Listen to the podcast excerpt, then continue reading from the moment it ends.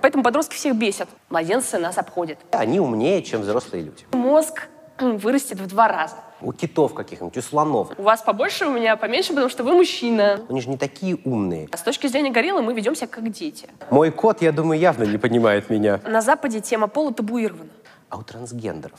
Заставляют на руководящей должности нанимать 40% женщин. В ПМС женщина тупит. Если ты считаешь себя дураком, Я могла бы ответить на этот вопрос, если бы знала уровень тестостерона этого мужчины.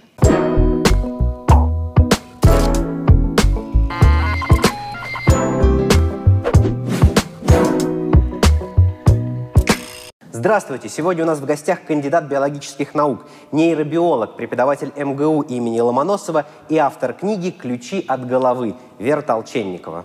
Здравствуйте, Вера Владимировна. Нашли ключ от головы? Пытаемся, работаем над этим. Ну, я надеюсь, что в скором времени да, мы уже Да. сможем его иметь. Тема нашей сегодняшней э, беседы замечательная. Мы поговорим о том, как развивается наш мозг. В общем, очевидно, да, что мы рождаемся э, значительно меньше заполненностью черепной коробки, да, чем мы потом вырастаем. Э, но вот для начала, сколько в среднем э, весит э, мозг у младенца, только что рожденного ребенка? По массе где-то 380 грамм, 400 грамм пределы. Но по количеству нейронов младенцы нас обходят. А, у них около 200 миллиардов нервных клеток. А вот у нас с вами уже осталось э, всего лишь 85 миллиардов. Это нас стресс убил часть, Да, не стресс, просто э, это нормальный процесс. Те нервные клетки, которые не успевают э, образовать достаточное количество контактов с соседними, гибнут, их убивают. То есть, если ты не дружишь, все, тебя на эшафот. У нас сейчас с вами в среднем каждый день погибает около 500 тысяч нервных клеток. Вот так, печально.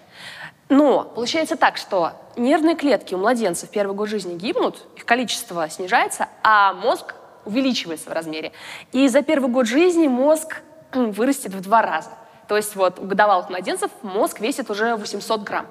Вот. Потом скорость э, увеличения мозга замедлится. Мозг будет увеличиваться уже гораздо медленнее. И в среднем у взрослого человека мозг весит где-то 1350 грамм. У вас побольше, у меня поменьше, потому что вы мужчина, а я женщина. Мужской мозг весит чуть-чуть больше. Вот сейчас вы так зря говорите, мне кажется, в наш толерантный век.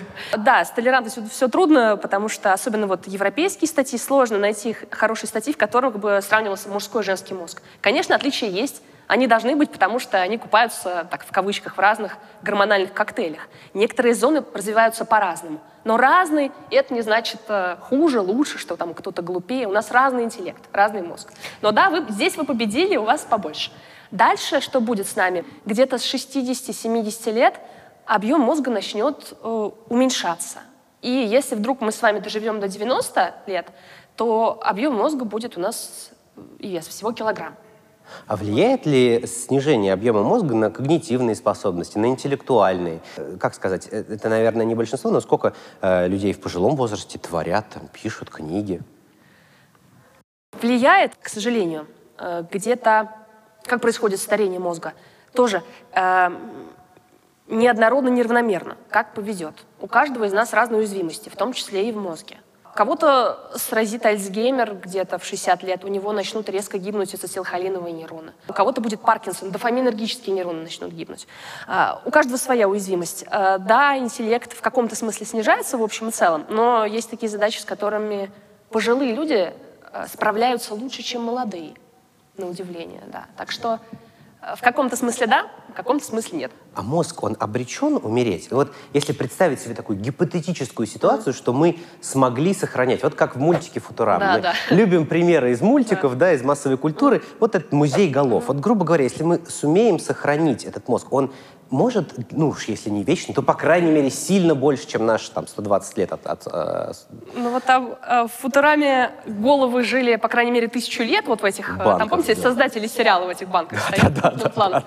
А, К сожалению, мозг стареет, и это чуть ли не лимитирующая составляющая. То есть первыми а, начинают деградировать управляющие системы.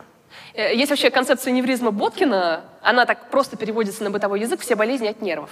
Суть ее в том, что м, причина патологии, болит живот, например, проблема не в том, что в животе что-то не так, а что-то не так с управляющей системой.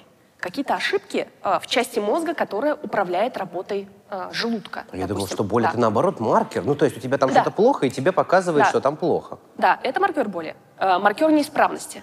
Но причина неисправности, да, вопрос, в чем причина? Да? Вот согласно концепции Боткина, э, дефект в управляющем механизме. То есть сначала возникает дефект мозга, а потом уже дефект тела. Мозг стареет, это неизбежно. Все, что мы можем сделать, это замедлить этот процесс или хотя бы его не форсировать э, там, алкоголем, лежанием на диване ежедневным. Мы будем стареть, и наш мозг будет стареть. Субстрат материальный, жизнь его конечна. Если мы только не перепишем себя в нейронную сеть, вот, чтобы мы день в Фейсбуке там бесконечно жили, то да, мозг стареет, мозг умирает. А, Вернемся к самому началу. Да. А, Правильно ли я понимаю, что раз у э, младенцев э, гораздо больше э, нейронов э, в голове, они умнее, чем взрослые люди? Это коварный вопрос. Как связано количество и качество? И качество, да-да-да. Ам, Имеет ли размер значения? Да, ну, м, нейронов больше, но они еще не умеют работать слаженно, как единая команда. Поэтому нет. В данном случае нет. Но в общем и целом, в эволюционном ряду, если мы рассмотрим не жизнь человека одну, от младенца до старика, а жизнь э, животных, то в общем и целом от простейших форм жизни к более сложным, конечно, объем мозга увеличивается и количество нервных клеток увеличивается. Так что, если так э, академически отвечать на ваш вопрос, то в онтогенетическом аспекте нет, в филогенетическом да. Что означает, в эволюции да, а вот э, с младенцами нет. Размер мозга, мы уже э, немножко коснулись об этом. Ну вот, например, простой пример, наверное, часто его при- э, приводят. У дельфинов мозг же размером чуть ли не больше, чем у нас. Или там у китов каких-нибудь, у слонов. Они же не такие умные. У них тоже мало связей нейронов? Или в чем проблема? Ам, Проблема в том, что нет однозначного соответствия между количеством э, нейронов и объемом мозга и уровнем интеллекта. Вот нельзя сказать, что э, там э, полтора килограмма мозга это уже хороший гений или, во всяком случае, опасный интеллектуал. Вот, например, за последние э, 15 тысяч лет да, мозг человека уменьшился в размерах. Кроманьонец полтора килограмма, у нас уже 1350. Говорит ли это о том, что человек поглупел интеллектуально? А вот не обязательно. Совсем нет. И вообще с оценкой интеллекта это все довольно сложно, да? Вот как измерить интеллект? Вот вы спрашиваете там, да ученые сами не знают, как его мерить. А, ну, предложил Лазик, да, IQ-тесты. А, Ну что это? По сути дела, попытка одномерно оценивать интеллект. А ведь интеллект разный. Есть эмоциональный интеллект, есть вербальный интеллект, способность там, решать словесные задачки, есть пространственные задачки. Вот с пространственными задачками, например, такой тест, да, вращение трехмерных фигур мысленное в пространстве, лучше справляется мужской мозг. Он так устроен, что мужчинам проще. Они быстрее решают, у них больше процент правильных ответов. А, скажем, вербальные задачки в среднем лучше решают женщины. Но при этом вы лично и я не обязаны быть средним мужчиной и средней женщиной. Может так оказаться, что вы там гениальный э, в области эмоционального интеллекта, очень хорошо определяете эмоции, или у вас вербальный интеллект, да, вы работаете ведущим, вы много говорите. А я, наоборот, не могу два слова связать, но хорошо решаю пространственные задачки. То есть мы не обязаны быть в среднем, но в общем и целом есть категории задач, с которыми лучше справляются мужчины, есть категория задач, с которыми лучше справляются женщины. И когда мы пытаемся их оценивать в одномерной шкале, получается, каких задачек мы больше напихали в тест, тот и умнее оказался. И когда мы пытаемся да, там, сказать, а почему дельфины не такие умные, э, как человек, э, мы предлагаем, а как мы оцениваем интеллект дельфина? Да? Мы ему предлагаем какие-то человекоподобные задачи. Человеческие задачки, да-да-да. А вообще с чего мы взяли, что мы, люди, справимся с задачками, которые решает вот дельфин там, в своем трехмерном пространстве, когда ему нужно и на высоту, и на глубину погружаться. Так что, о чем вы говорите, это очень большая проблема. Если честно отвечать, что это сложно. Но опять-таки, допустим, тест Крушинского да, на интеллект, вот экстраполяция, способность а, мысленно продолжить движение. Перед вами две кормушки, и они начинают разъезжаться в разные стороны. В какой-то момент скрываются за ширмами. И вы должны обойти ширмы с нужной стороны. Тогда типа вы решили задачку. Вот кормушка с едой поехала направо, вы пошли направо, ага, значит вы поняли, что вот вы не видели ее, но вы мысленно продолжили вектор перемещения кормушки и э, съели вкусняшку. В общем, с этими задачками экстраполяцию справляются хорошо хищники и врановые, но не справляются голуби, например, и очень плохо справляются мыши. Казалось бы, да? Значит, мыши, там, кролики, голуби глупые, Тупее. вороны, там, хищники умные. Но дело в том, что у хищников в их инстинктах есть опыт преследования движущейся цели. Они за это, на это заточены. Да, да, их, их за этим создала природа. А мыши, голуби едят, чего лежит. Вот. А, поэтому когда мы пытаемся оценивать вот так интеллект, мы должны вообще хорошо себе представлять эволюционно, что это за существо, в какой нише оно живет. Представляю, что она с э, интеллектуальной точки зрения думают животные, да. Да. Мой кот, я думаю, явно не понимает меня. Да, но я думаю, горилла бы пришла в ужас, то есть, если бы увидела. Во-первых, лысые, совершенно неприлично. Потом, постоянно играем в какие-то игры, да, компьютерные игры, какие-то машины. Ну, игровое поведение, не знаю, процентов 50 проводим. А с точки зрения гориллы мы ведем себя как дети. Просто вот инфантильное поведение. Так что я была бы осторожней, когда мы гов- говорим, да, Это, мы По-моему, у. Кавки был такой замечательный рассказ э, ст- с точки зрения кота, что делает человек. Да, как он скребет пе- пером по бумаге, постоянно ходит по ночам и так далее, так далее. Да. Сейчас мы продолжим Да, нашу тему, да. но в процессе э, вашего ответа у меня возник вопрос. Не знаю вообще, есть ли исследования по этому поводу. Ну, э, мы сейчас, вы сейчас сказали, что человек, э, мужской мозг и жен- Да. женский отличается. А у трансгендеров или у людей, которые, э, я не знаю, насчет смены пола, ну, по крайней мере, те, кто ощущают себя, мужчины, которые ощущают себя женщиной, женщины, которые ощ- ощ- ощущают себя мужчиной, у них мозг по, э, как сказать, по признакам биологическим э, мужской э, или, или все-таки он женский, потому что они ощущают себя женщинами?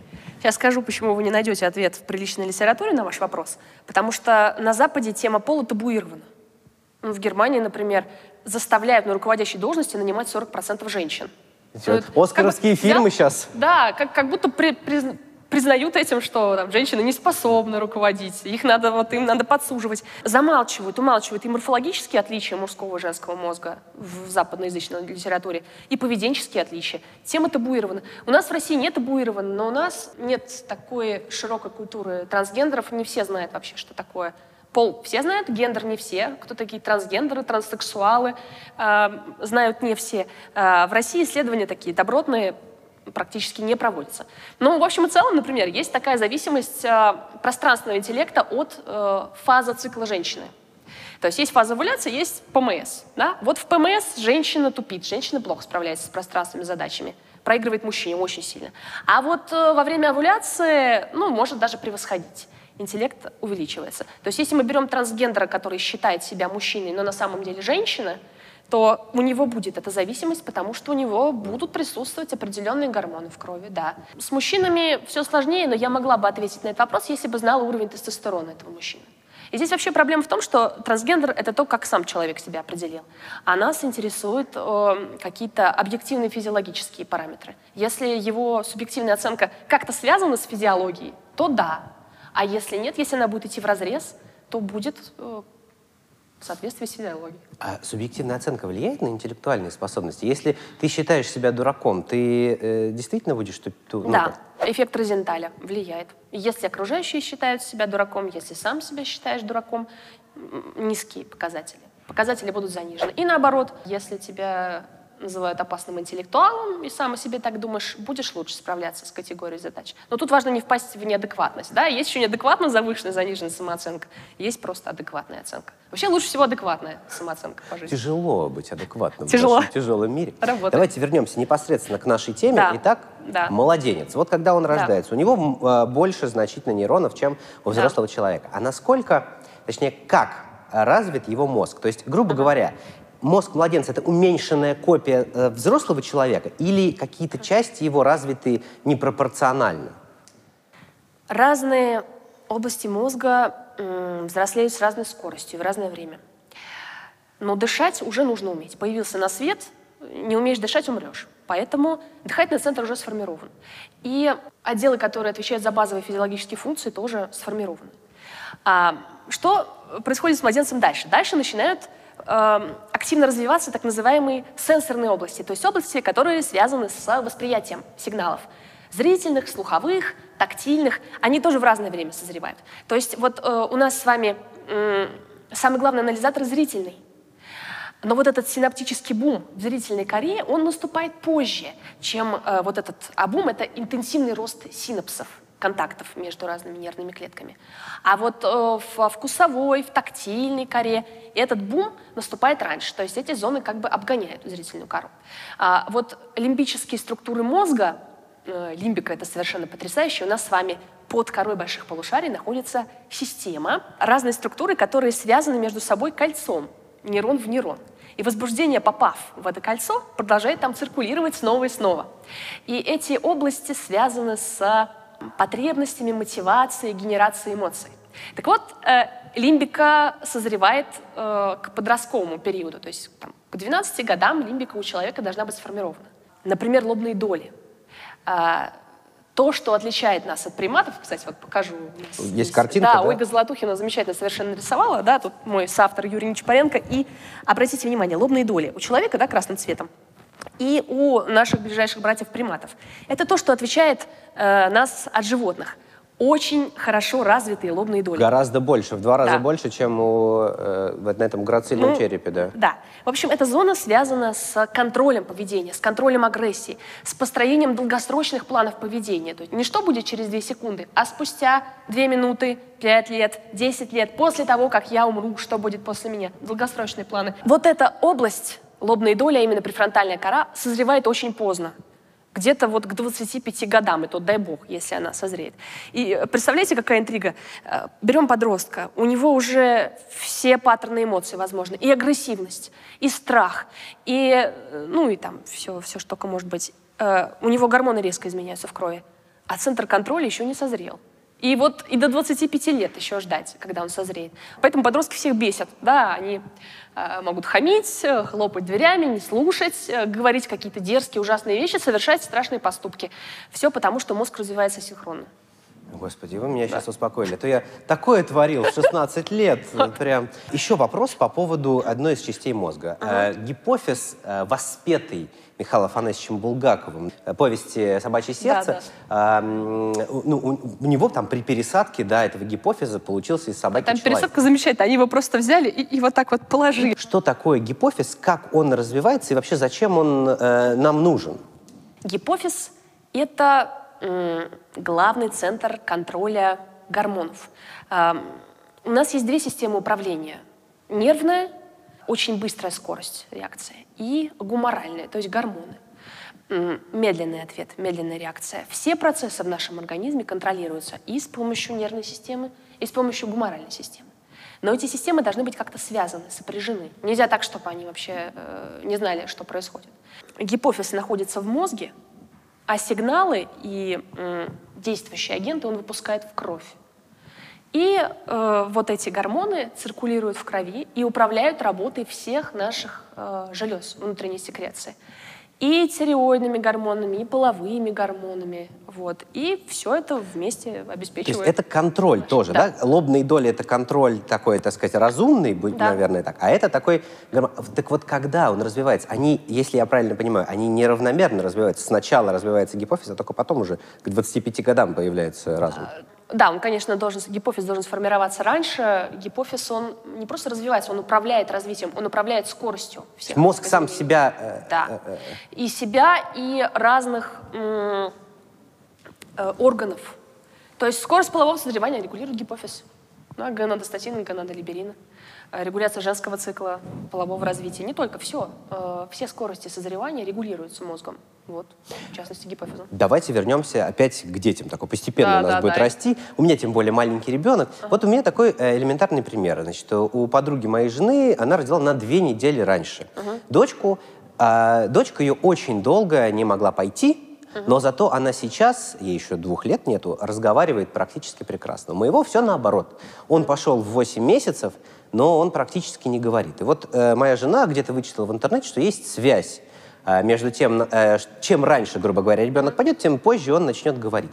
Есть ли такая связь? И вообще, может ли, грубо говоря, один э, отдел мозга, развивающийся, допустим, отвечающий за речь, из-за того, что он развился быстрее, сделать так, что другой, который за движение, например, отвечает, развивается медленней?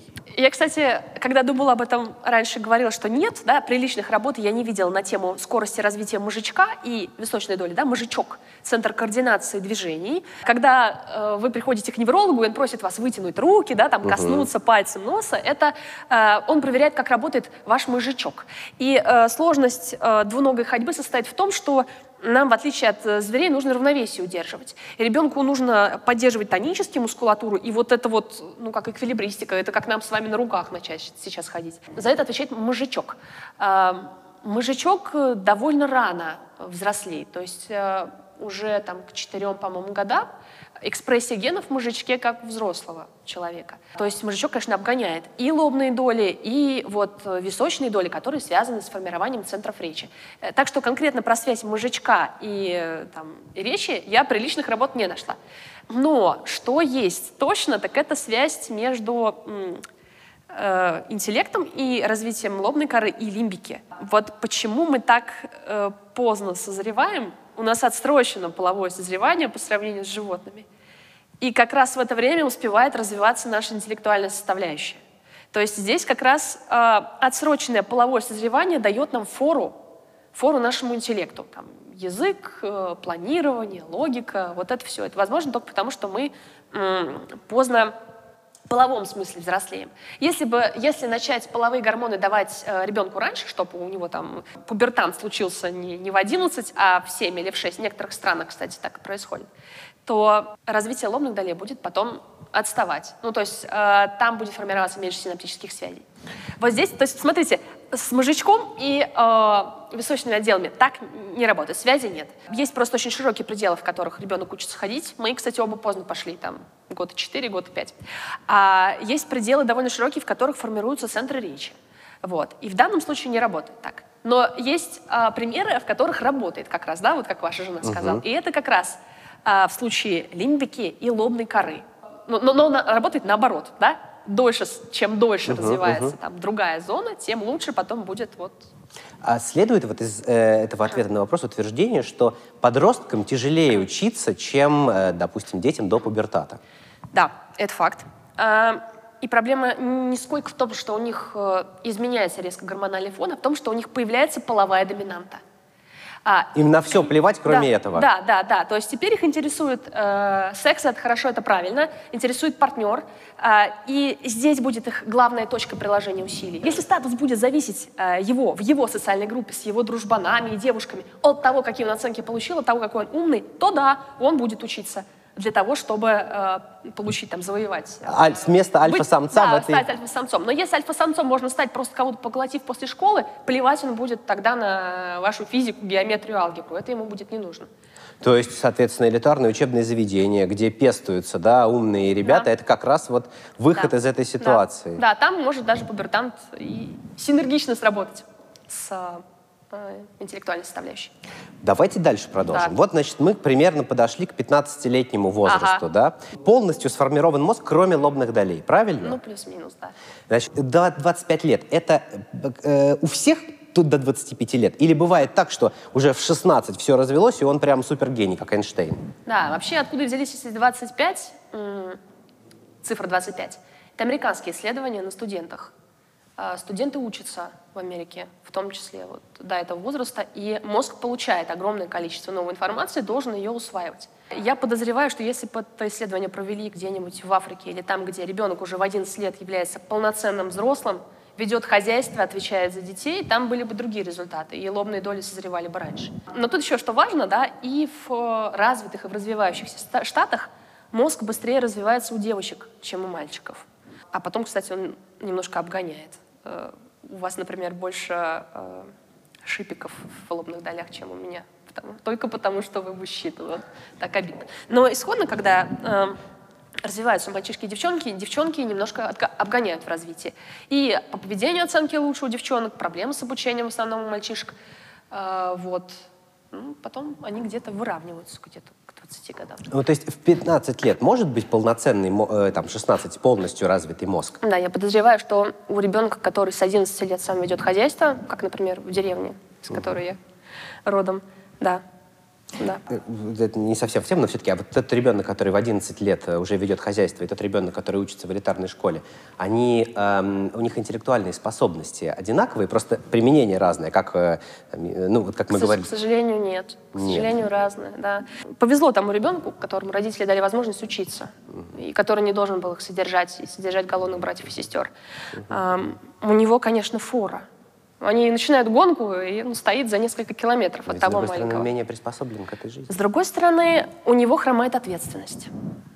Другая часть э, психики, которую ему придется потом развивать.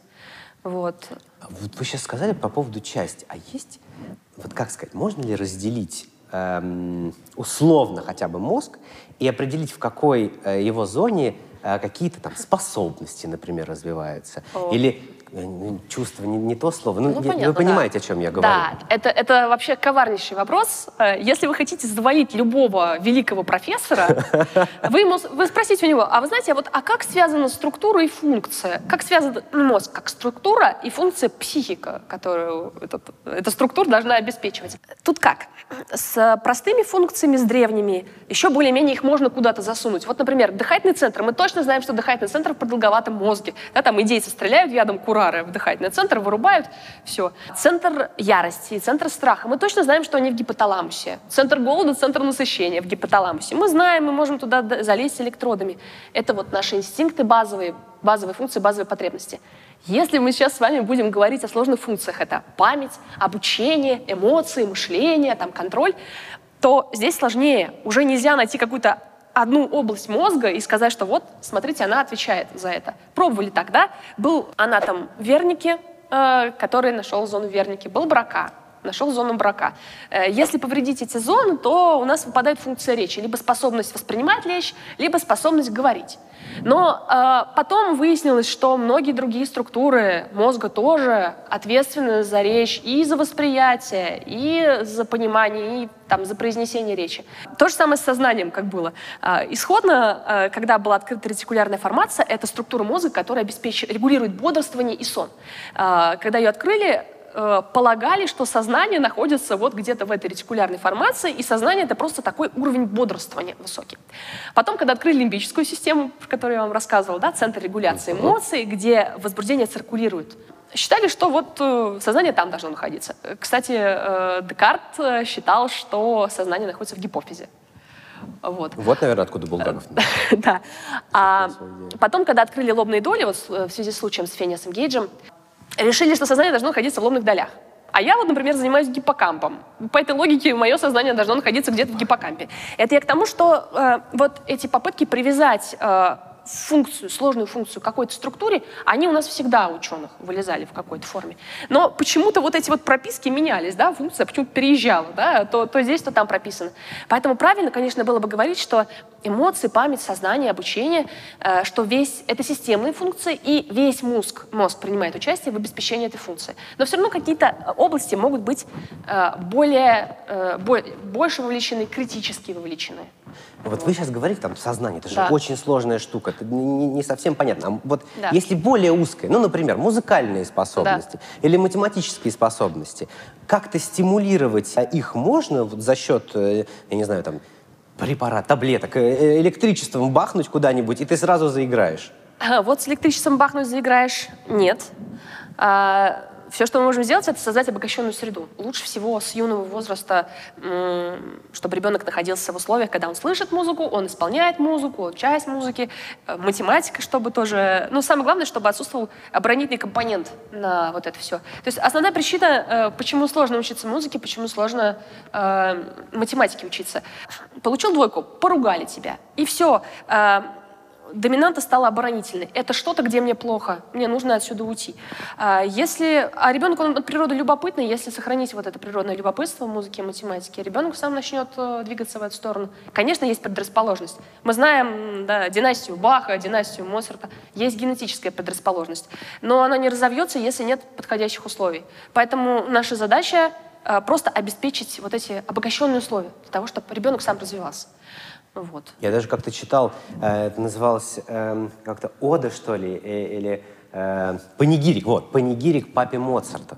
Потому что э, там э, этот журналист написал большую статью о том, что э, он, конечно, гениальный был сам по себе, но если бы не папа, если бы не то, Да, как он с ним да. занимался с раннего возраста, окружил его музыкой, то всего бы этого гениального бы и не было. Да, ну как там, папа с сестрой играл, а, вот, там вот, я тоже хочу, почему ты с сестрой, значит, играешь дуэта, со мной не играешь? Не, вот когда тебе исполнится три года, только тогда. И он ждал, когда, он ждал это как праздника. А у нас как в музыкальной школе, приходишь, тебе там по пальцам. По вот пальцам. Да, и все, плохо, неправильно, уходи. Э, выбирает репертуар преподаватель сам. Нет такого, что, а какую бы ты хотел песенку сыграть? Там, о, я хотел из «Звездных воинов». Да. Нет, я сказал, будешь играть и чудо, и чудо черни.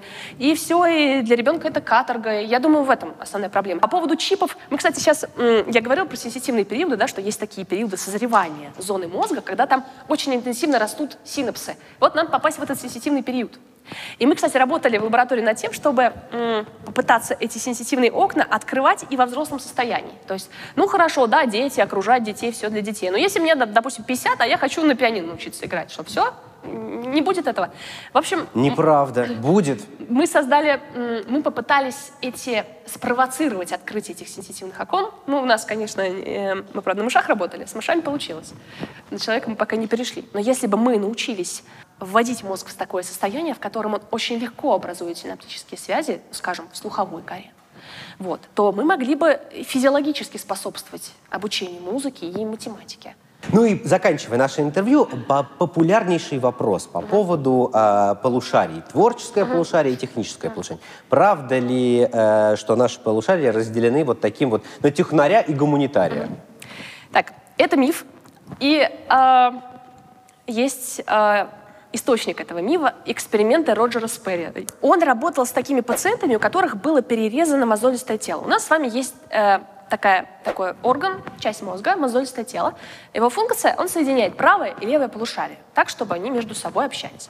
В общем, у Роджера Сперри были пациенты, у которых это мозолистое тело было перерезано. Тут я сразу э, отступлюсь, то есть он был не сумасшедший маньяк и не нацист.